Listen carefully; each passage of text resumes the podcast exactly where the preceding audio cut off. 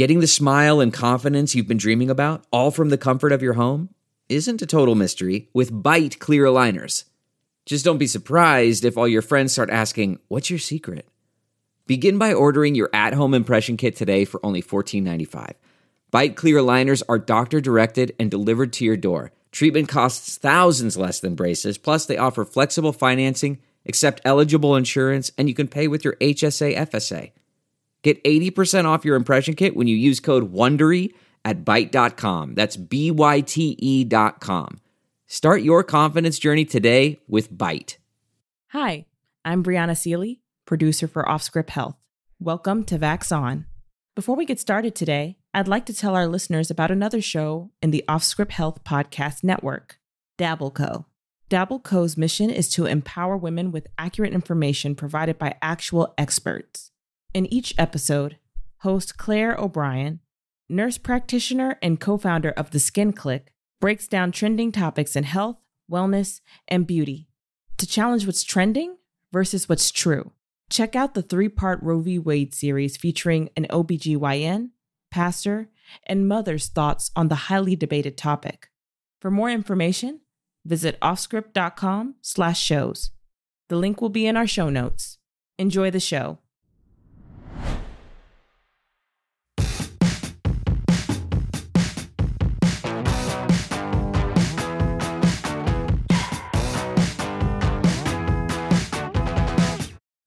Are we all right? We're good. I'm good. I you good? We're good? I'm, I'm hanging in there. All right. I love hanging. I just hit record so people are going to hear whatever the hell we're talking about right now. cool. Yeah. Well, you know, it's Vax on time. So I'm psyched to be here virtually. Virtually this year, this time. What day is it? I have no idea. It's Tuesday. No, and I know because I had the best day the last two days. Well, can you lay claim to know that you're going on vacation in two days like I am today? I cannot lay that claim Then I'm all. having a better week than you. But I just got back from being away for two days. Okay, so I'm still having a better week than you because you I probably it wish you wasn't were still on vacation. vacation.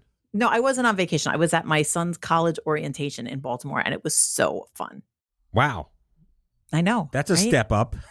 Yeah, I know. It's crazy. But I ate crab cakes and took in the sea breeze and enjoyed the beautiful campus. And it was really fun. Did it harken back to your days of visiting all the colleges? You went to Wesleyan, but like, how many colleges did you go visit? I visited a few. It harkened. It harkened. But, uh, you know, I visited just a small handful of colleges. But if we're being honest, my parents had absolutely no idea what we were doing because my parents didn't go away to college. So, like, it was, they just had no idea. And um, this is like very different because, you know, I can navigate what's happening because I've been through it. And it hasn't really changed meaningfully other than, you know, that everything is online. And, and let me just say this Matt, I know your kids aren't yet college age. Do you want to go ahead and guess what the number one most daunting part of the college application and uh, start is? Go ahead and guess. Like, what is the most daunting part of it? The meal plan, Not so. the dorm selection, The most confusing, the gender box. scary. No, no. By the way, the gender box is not a box. There are like 15 choices. I'm Oh, not boy. even kidding. Welcome to No. 2022. Yeah. It is the fucking portals. These schools have like 19,000 portals, and all of them have these like different names, and each of them has a different login. And so you it's not like you have to just remember your login and your password. You have to remember the existence of like 95 different portals. hmm I cannot That sounds even like a begin to put pharma it into words. company's website when you're applying for a grant. Yes, probably. Because it's like there's the parent portal, then there's the dining portal. Don't forget the activity portal, and then there's the student portal and the application portal. The financial aid has its own portal. And then, of course, the, your accounting is a totally different portal. And I'm like, are you fucking kidding me? Like, it's it's so there's lot. like a literacy requisite for parents trying to navigate this crap. I think after being in a room full of several hundred of the incoming freshman parents, I think that what parents are doing is we're just nodding and pretending that we're going to do this and that none of us are going to do it until we get multiple emails being like, pay your bill, pay your bill, pay your bill. I mean, I- no one could possibly keep up with this amount of portals. Well, I'm still having a better week than you because even though I'm not going to the Caribbean, which is our first segment, I am going to visit my parents in South Carolina for a week with the kids, and we are so excited to go. But speaking of my segue there, See what yeah, I did lo- there? I, I noticed. I noticed that very sly segue. I did a great segue right there. I, I'm the segue king right now. You like slid right into it. I'm patting my segue self on the back. you should. So you're traveling. But I'm not going to the Caribbean where apparently the CDC, we have the CDC, the government to thank for what? So the CDC decided that um, the Dominican Republic, which is you know my happy place, is now up to a high level of risk for travel. You know, based on the COVID statistics. You know that's not good. It was upgraded from moderate risk, and now it's high risk.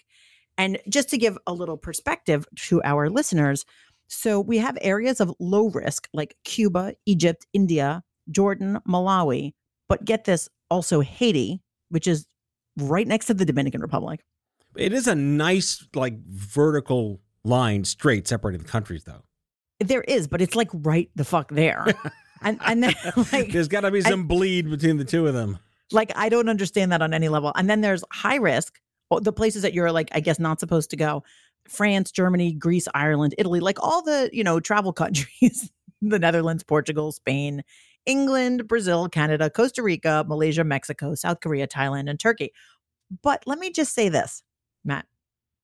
So as I'm reading this, I'm like, oh no, I, you know, when I'm bored, I love to just plan vacations, even if I don't know when I'm taking them Sure. and um that's just like what i do it relaxes me and um it's like i put it i put vacations like in my shopping cart for later and It's like i was like oh shit therapy. exactly exactly and i was like oh shit like all these countries are high risk but then i googled is the united states high risk and it turns out the united states is also high risk Are we the number So- one? We have to be the best at something. Can we be number one high risk? Right, right. So so here's the thing. If we're already high risk, what's the damn difference? I Right. might as well just go to a different country and be high risk with different scenery because who cares if I'm traveling there if it's not better where I am. I'm surprised that Canada is not on this list because similar to Haiti No, it and is. the DR, Canada's on Uh, list. yeah. Canada's Canada's there too. High risk. I don't see it. It's there. Oh, United yeah. Kingdom, Brazil, Ah, Canada. Trudeau. Okay. Yeah. But here's the thing, and here's what I have to add. Like, this is how you know that the CDC people are not lawyers. Because if they were lawyers writing this, inherent in the concept of a travel risk would be safety relative to where you currently are. In other words, if it's the same as where you currently are, that's not really a risk. That's just the same. It's only a risk if it's worse. you and your lawyer logic. I mean, is it me? Like, am I being like too picky about this? No, I- I just think that it, it is quite exemplary of your legal stature that you would observe it from this perspective. I mean, that, that's sort of like saying it's hot when you go outside and it's the same temperature outside as it is inside your house. Like, Yeah. if it's the same as what you're already doing, how is that a risk? What it should be is like places that it would be really safe to go. Cuba, which, okay. It's like this slightly less nuclear fallout over there. I mean, Malawi, which, okay, like less COVID, more getting trampled by rhinoceri. it's a better problem to have. I mean, I suppose, yes. So I don't know. It just sort of, the whole thing just sort of cracked me up because I'm like, why are you even telling me this information? There's nothing that I should really do about it. And we're already in the worst possible shape. Wait, so, so, in your observational travelocity therapy planning, is the condition still the same where the resorts will cover your stay if you're positive before you want to leave? I do not think so. So when last I was in the Caribbean, which was not that long ago, they had stopped that whole program. In fact, they also stopped paying for your COVID test. You had to, um, let's see, I was in the Dominican Republic in April and they had stopped paying for your COVID test. You had to pay out of pocket. It wasn't a lot, but you had to pay for it. And they made it like relatively easier for you if you tested positive for COVID, but they no longer just put you up for free, which had been the case prior to that. Right. So what would have happened if you were positive? Would they have just like you've been stuck like on a on a beach on a corner somewhere in the DR? You couldn't get home? No, I mean, I think they would put you in like their quarantine housing, like they had special, like a wing of the resort for Okay. quarantine, eh, but you, but you had to pay for it. It was like a low amount, but you had to pay for it. Mm-hmm. But let's not forget though, they changed the rules in the United States about coming back into the country. You no longer have to show a negative COVID test. So what's going to happen is people are just going to come back with COVID. That's fantastic. Don't you think? It's just fantastic. It's like rain We're- on your wedding. It's, a free like, ride when you already paid. Yeah. it's just like whatever. Like we're gonna have it now and we're just gonna get on the plane. I mean, who would have thought it figured? Uh, Isn't that ironic? Yeah, good old days. But this Yeah. also goes back to the entire conversation of like deaths are really low. We're, we're anti-death, but deaths are pretty low. You know, hospitalizations are down. It's it's largely the unvaccinated is still going in there. The hospitals are not at the capacity they were. We're still waiting for the zombie version to come out at some point now. But for now, it seems like we're at a, a decent stasis. Is that fair? I, I think it might be because you know it, it's important to note that when we're talking about these these risk levels that the CDC is labeling, high risk um, means more than 100 pi cases per hundred thousand residents, um, and 100 cases per hundred thousand residents. So that's what uh, help me with the math here. That's one in a thousand, right? Math. Yeah, you, That's my you answer, Cross math. off two of the zeros, and you get one in a The thousand. cosine of negative one times the square root of the root of something. So I think are we? Can we talk A about standard plus B squared equals C squared. do not even start on the Pythagorean theorem. Avogadro's Um, number is my jam. you just busted out with Avogadro. Yep. Um, He was a I- good I man. He feel was a good man. He apparently, um, you know, I, I don't know, one in a thousand, while not ideal, because that's not that low. I mean, it's still fairly low. So I don't know. If you told me that one in a thousand people had some other thing, I feel like I'd be like, ah, all right, I'll take my chances. Right. I don't know if that's reasonable, but I know that that's sort of how I'd feel. Well, it kind of goes back to this other segment, which we're going into now with a very terrible segue, which is the Wait, World you Health can't go into it. Hold on, you can't go into it until I pick up my paper that fell down. So All right, I will preempt the uh, picking up the, of the paper by announcing to the listeners that the World Health Organization says Ah. that the more times a person gets COVID, the more likely they are to be unlucky and get long haul COVID. Really, really, Isn't like, getting COVID more than one time already unlucky? yeah, it- it's like the erosion of the Grand Canyon. It just gets Can can deeper say and deeper. I would like to just uh, to just make a blanket statement. I would I would very much like the World Health Organization and all health organizations to refrain from the use of terms like unlucky. That is the least fucking scientific term I have ever heard, and like really, they should not say shit like that. yeah, like clearly, uh, just like the uh, the CDC doesn't have lawyers writing their stuff, the WHO doesn't have actual copywriters writing their stuff. No, I mean because that's not a that's just really not a way to put it. No. Honestly, Although But the so- idea of getting keep getting bombarded and bombarded with COVID, yeah, I would imagine something's going to start eroding away in your body, I, I suppose. Yeah, I mean that that sort of makes sense. It's kind of like like a boxing Does there- match. right. Is there like a cumulative COVID effect? Body blow, body blow, uppercut, Although, uppercut. You know, you you know that's like sort of interesting though, right? Because I've never heard any talk about the cumulative effect of other recurring viruses. So, right, like I've never heard of anybody saying like, well, if you've gotten the flu a number of times in your life, then then anything. Have you? I've, I've never heard of that before. no, I got I've gotten the flu more than once in a season. It didn't like uh, decompose me. it's, a, Right, it's a right, I long, mean, long thing- flu. right like you know sinus infections or what whatever like you get it's like i don't know you could always get things a bunch of times and it never seems like I, I don't know. I don't know. I mean maybe there are some viruses that each time you get it it gets worse. Um so i mean i guess that could make sense. I don't guess i don't know enough about all of the different viruses to know how that compares to uh, other things. And further reinforcing how the WHO has no copywriters on staff, their next comment getting COVID multiple times can certainly knock people off their stride for several months. That's such a specific piece of information Yes. Not, what does that mean instead of 22 inch steps it's like 18 inch steps I, I don't know. My shoe size shrunk. What happened? who talks like I don't okay. Now, long haul COVID is real. And we discussed this on the show a couple of weeks ago. I have attended two conventions where long haul COVID, the long hauler conversation, was brought up. There's really no longitudinal research enough to understand what this is. And it seems like the late effects, kind of like cancer survivorship outcomes, like you get burst with chemo and death, and then you have to figure out how your body rebuilds. But everyone's reaction to having long COVID is vastly different. So you're kind of like shooting in the dark to figure out where to even start collecting data.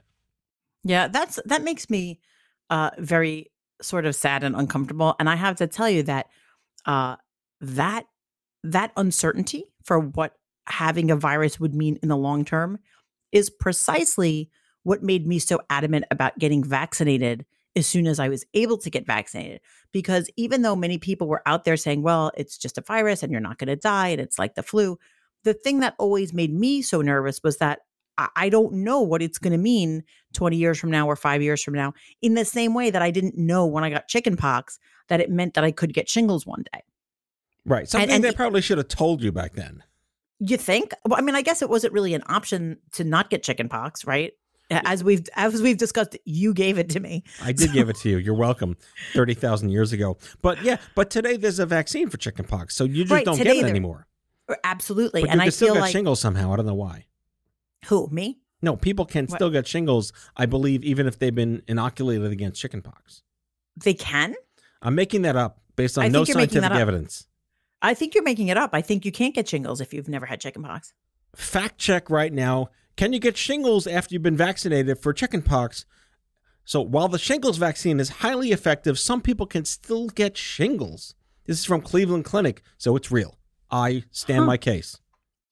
So maybe does it? Uh, hopefully, it at least lowers the chances of you getting shingles. I would assume it's kind of like the COVID vaccine or vaccines in general, where you could kind of still get it, but it'll be a whole lot less terrible. I mean, that sounds good. I'll, I'll take it. Yeah. I'll take. You know, either I don't get it for for 100, or I'll get it, but it won't be a big deal for 200. Right, but this also wraps up the segment by because like the boosters are still there. They we know they work. I was planning on getting my second booster after the summer because I'm fairly sure my antibodies wore off, and I have a lot of friends and colleagues that are getting COVID again, despite Mhm. them being boosted. And it's still kind of a crapshoot. Here in New York, half the masks are off, half the masks are on. It's a massively crowded place. The city's back. It's crazy crowded. Good problems to have. But at the same time, cooties and COVID are still there. Although, if you're boosted, again, it should technically be a whole lot less worse, hopefully. I would like a cootie booster, please. We need cootie boosters all day, every day. Anyway, we, we have kids. That's the name of this episode, the cootie booster. The cootie booster episode of Vaxon. That sounds weirdly salacious. It does, but I like it. All right, this episode is sponsored by the Cootie Booster, and we'll be right back after these ads from cootiebooster.com.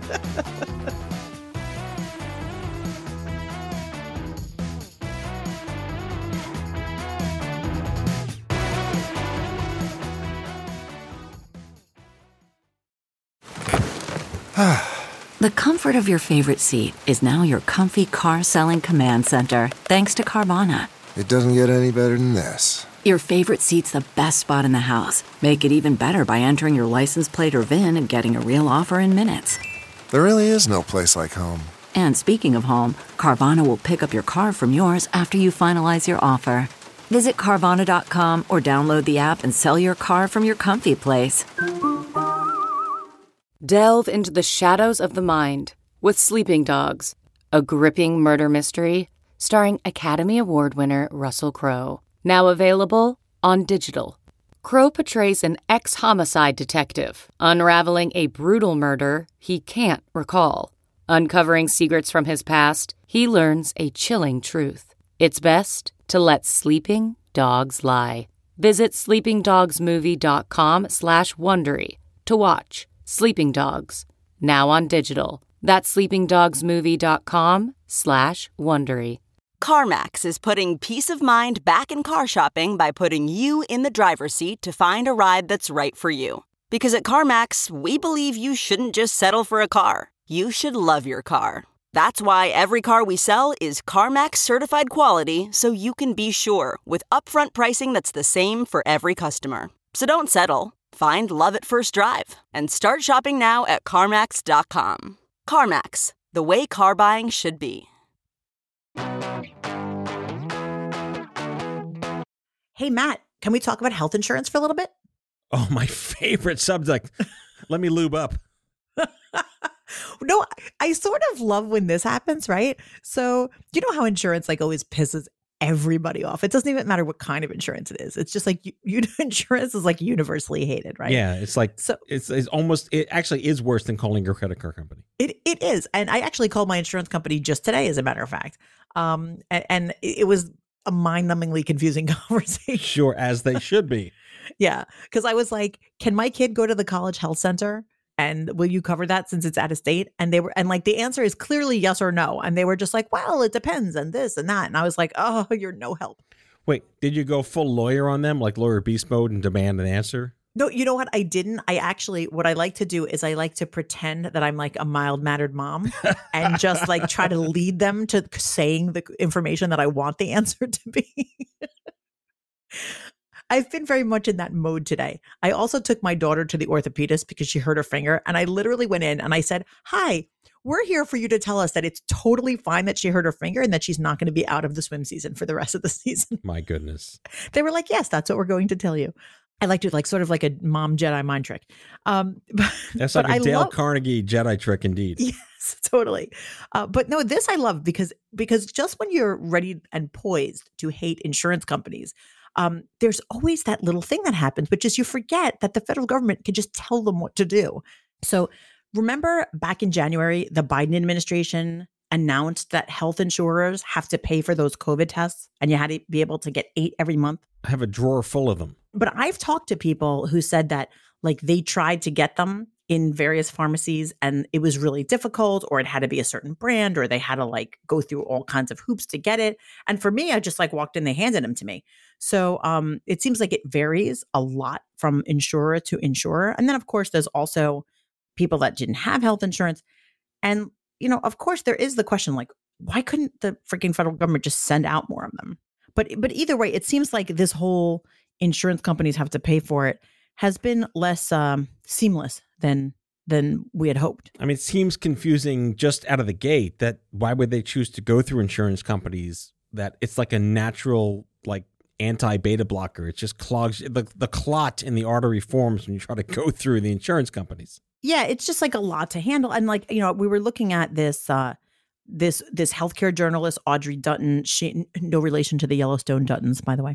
Um, Episode not sponsored by Netflix. Right? yeah, and, and I'll tell you. So, so this this journalist, she filed a claim for an at home COVID testing kit. She filed it in March. She did not get paid until June 14th. She actually got paid more than the claim was for because she got paid 50 cents in interest. But I'll tell you what was weird in my own experience. We have like one of those drive up COVID testing places near me. And you can choose to get like a a rapid test or a drive up PCR test or even a rapid PCR for like five zillion dollars. So when I did that, you know, sometimes I just didn't feel like waiting and I got like a two hour PCR test and it was like $300. And I was able to just send it to my insurance company and just get reimbursed, which was really nice. But if I'm being pragmatic, that doesn't really seem that efficient. Right. I mean, I'm not I'm not saying it's bad for insurance companies to cover things because of course it's great when they cover things. But I just feel like as I did it, I was really wondering like, hmm, if everybody did this, it'd be pretty damn expensive. Luckily, not everybody's doing this. I don't know. So it seems like it's sort of a shit show, this whole idea of the uh the insurance company's paying for the test. I mean, but again, like it just makes no sense to me in general because you can ship family households these kits all day. We don't know if they're going to use them or not. There's no way to know unless they're coded. And when you take them, somehow it beams it to space because they're like home pregnancy tests. You don't know that the ones Right, you're you shipping to families are being used or not. I guess I mean I guess it's kind of an inherent problem because you want it to be really accessible and you want it to be that people don't have to go to a doctor or something to take these tests and at the same time you know there's going to be waste but I mean my understanding and and maybe I'm wrong about this but my understanding is that look the cost involved in making covid tests isn't so much about the manufacturing process of the test but it's about the shipping and the marketing and the packaging and the supply chain and like all that stuff.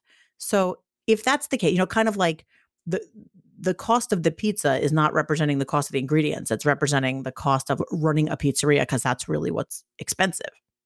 Right. So, right, like it's not the pizza. They could give away a million pizzas. It's like running the pizzeria that costs a lot. Right, but I mean, splitting the bill between the families that are going to test every kid every day and themselves versus the families that just throw them in the garbage when they show up, we're still going to be in the same position we were as a country, where half the people do this and half the people do that, and it kind of sort of hopefully nets out. It's all about the trends of What do you think the the non-testers are doing with the tests? um, box forts. like do you, you know like you have those people who say like it doesn't pay i'm not going to get tested because it doesn't matter. I've heard that so often. People say what does it matter?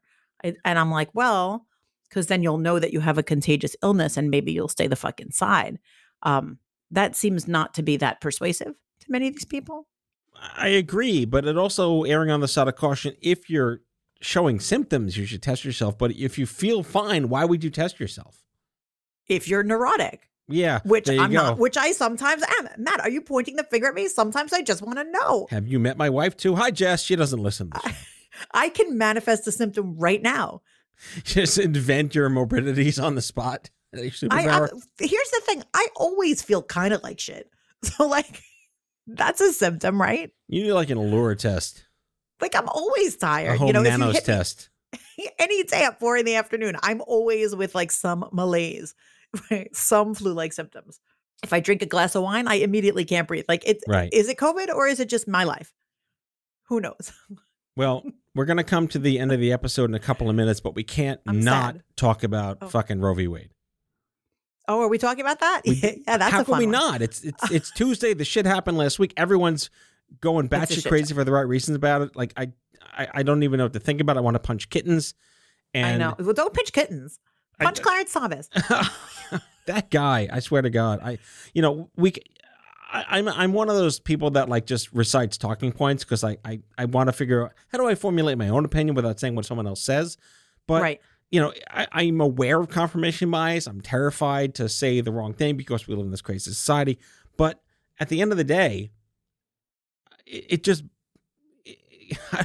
I have no words for how angry I am about this. And it really comes down to the fact that, you know, I have a daughter. She's 12. But we're in New York and we have sanctuary here. And it's very different when you're not in these states. And I understand fighting for the rights of people to have religious freedom and to practice whatever the hell they want. God bless you, literally, for doing that. What I don't understand, and I never will understand, despite any level of over intellectualizing this stuff, is how is it allowed that church and state don't matter? Well, I mean, look, in, in this particular situation, um, when it comes to Dobbs, you know, the case that overruled Roe, you know, it was not overtly about religion. Now, of course, there's a backstory that is very much about religion, but it's not like the Supreme Court said one word about religion. Um, it was not a religious freedom case. In fact, really, you know, in my mind, what this grew out of was a willingness uh, on the part of many Americans to accept um, a ruling that they loved the outcome and didn't care about the reasoning. Mm. So, you know, in the 1970s, we got Roe versus Wade and, and abortion as healthcare, and it was good for women and it was good for a lot of people. Um, but at the end of the day, apart from understanding that it meant that abortion could be legal, people just didn't even care why it was legal. And and very few people that aren't lawyers were ever even talking about what the legal basis for it was. And the same thing happened again in 2015 with the gay marriage case, Obergefell. Um, and I'm not sure if I'm saying that right. But but again, we loved the outcome because it said that states could not outlaw gay marriage, but people didn't even pay attention to why. And what ended up happening was we have this equal protection due process like we have these complex legal rules underlying some of this stuff and supreme court justices who are in charge of this shit don't like the academic legal framework that underlies the decision so what what you have is not so much justices is saying we hate abortion and that's why we're overruling Roe versus Wade. I mean, of course they many of them do hate abortion, but that's not the reasoning. They're coming up with like, well, this is not the right clause and that's not really what it says and we don't really like the other decision. And it's it's very confusing and it's very messy and for non-lawyers they're just kind of cutting to the chase and going to the end point and saying, "Oh, well they said we don't have it anymore."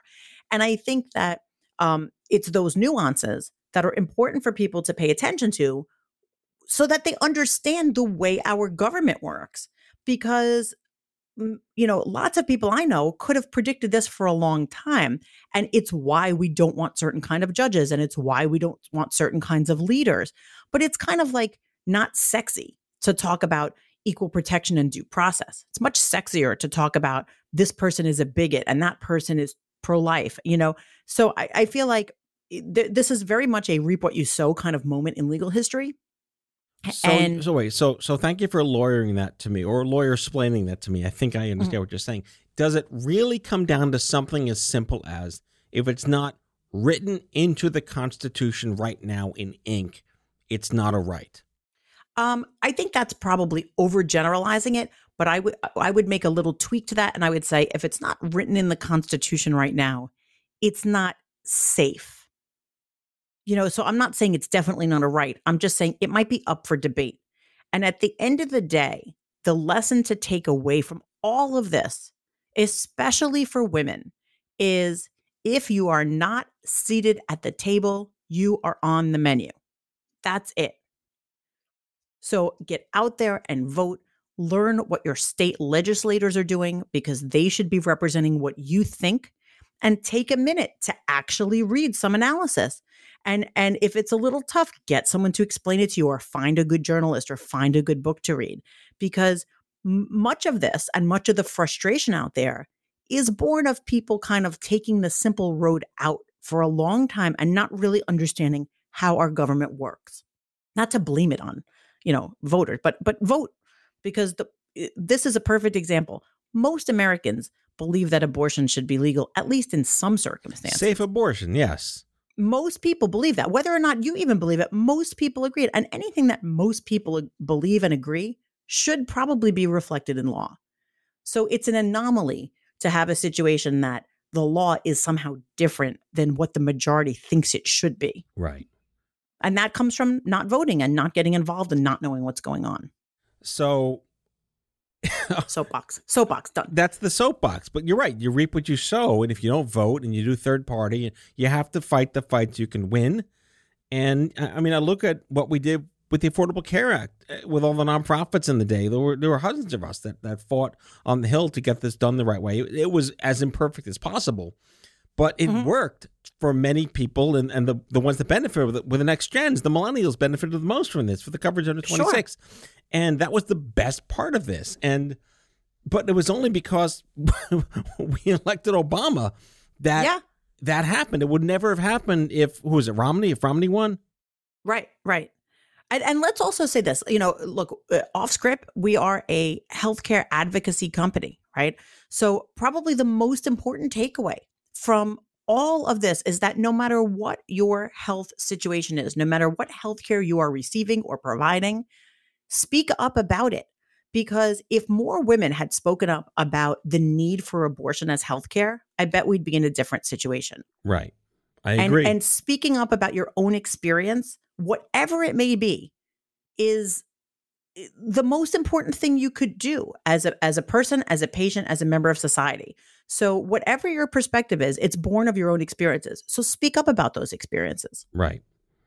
It's Sorry, the, I said uh, I was putting the soapbox away. No, it's it's the I jumped back slacktivism. on it. It's the I mean, like, yeah, protesting is great, but voting matters. Again, it goes back to one of my favorite uh, Obama quotes, which is he's at this rally and they boo him and he says, "Don't boo, vote." There you go. That's right. And and and vote and freaking talk to people around you. Talk to the people in your lives. Ultimately, that's likely far more meaningful than holding a sign and and getting news coverage and being in front of a, the Capitol building. I mean, that's good too, but but you know, that's in some ways easier than engaging in conversation with your peers. Right. So, Outrage doesn't talk. vote. Right. Outrage doesn't vote, but but sharing experiences influences people. Your words matter, your voice matters, your experience matters. So talk about it to the people that are listening and care about you. Yeah, I think we could still be outraged, rageful, and maybe not kittens, but punching something you wouldn't normally punch. Please don't punch any angry. kittens. No. Matt, don't punch kittens. Ugh. Just, I mean, I also feel like, and we want to wrap in a second, but like, where's the male voices in this country rallying for women? It's all the women, and I want to see more men. Anyone listening to this show, to my show, to any of our shows, you're a man. Stand up for women. Be there. Be that voice that is just so missing in this narrative. That's such an important point. Um, and I'll tell you something that I have always said in in my speeches and in my educational sessions is men make the absolute best feminists. Um, they have nothing to lose why, thank and you. everything to gain. No, really, really. I mean, good men make the best feminists. And um, and you know, uh, women's rights is not a men versus women problem. It, No. it just isn't Mm-mm. and that should never be the message because we're all in this together you know and and we need we need men to be loud voices the men that i know who have loud voices to me are very very compelling on women's rights issues um it's because you know it's it's like the the, the majority or the unmarginalized are the ones that often have the pulpit to speak the loudest so so absolutely if you're a man get out there say what you think say why you think it um, and and remember that your voice matters. It's a women's issue, but it's not only a women's issue. It's a human issue. exactly. Yeah. Well, on that note, I think we're done for today. I think yeah. Thank you for being with me. One of my favorite humans. what note is it? La. Uh, is that note? It's a four forty. That's the note. All That right. is definitely not a four forty. Well, when this airs on Thursday, I will be away on vacation. You will be recovering wow. from your uh, your child's college portals. from being very old, I will be recovering from being extremely old and broke. so uh, enjoy the show. We'll see you back here next week, folks. Take care, Matt. See you soon. Bye, everybody. That's all for now. If you like Vax On, be sure to subscribe, leave a review on Apple Podcasts, follow us on social, and tell all your friends to listen. Tell us your shit show of a healthcare story by leaving a message for us at 855 Audio 66, and we might just use it in a future show. Vax On is a product of Offscript Health. We are a healthcare engagement company built for patients and caregivers by patients and caregivers. Our executive producers are Matthew Zachary and Andrew McDowell. Our senior producer is Brianna Seely. Our hosts are Matthew Zachary and Allura Nanos. It is recorded, mixed, and edited by Brianna Seely. For advertising and media inquiries, email media at offscript.com. That's media at offscript.com. For more information, visit offscript.com.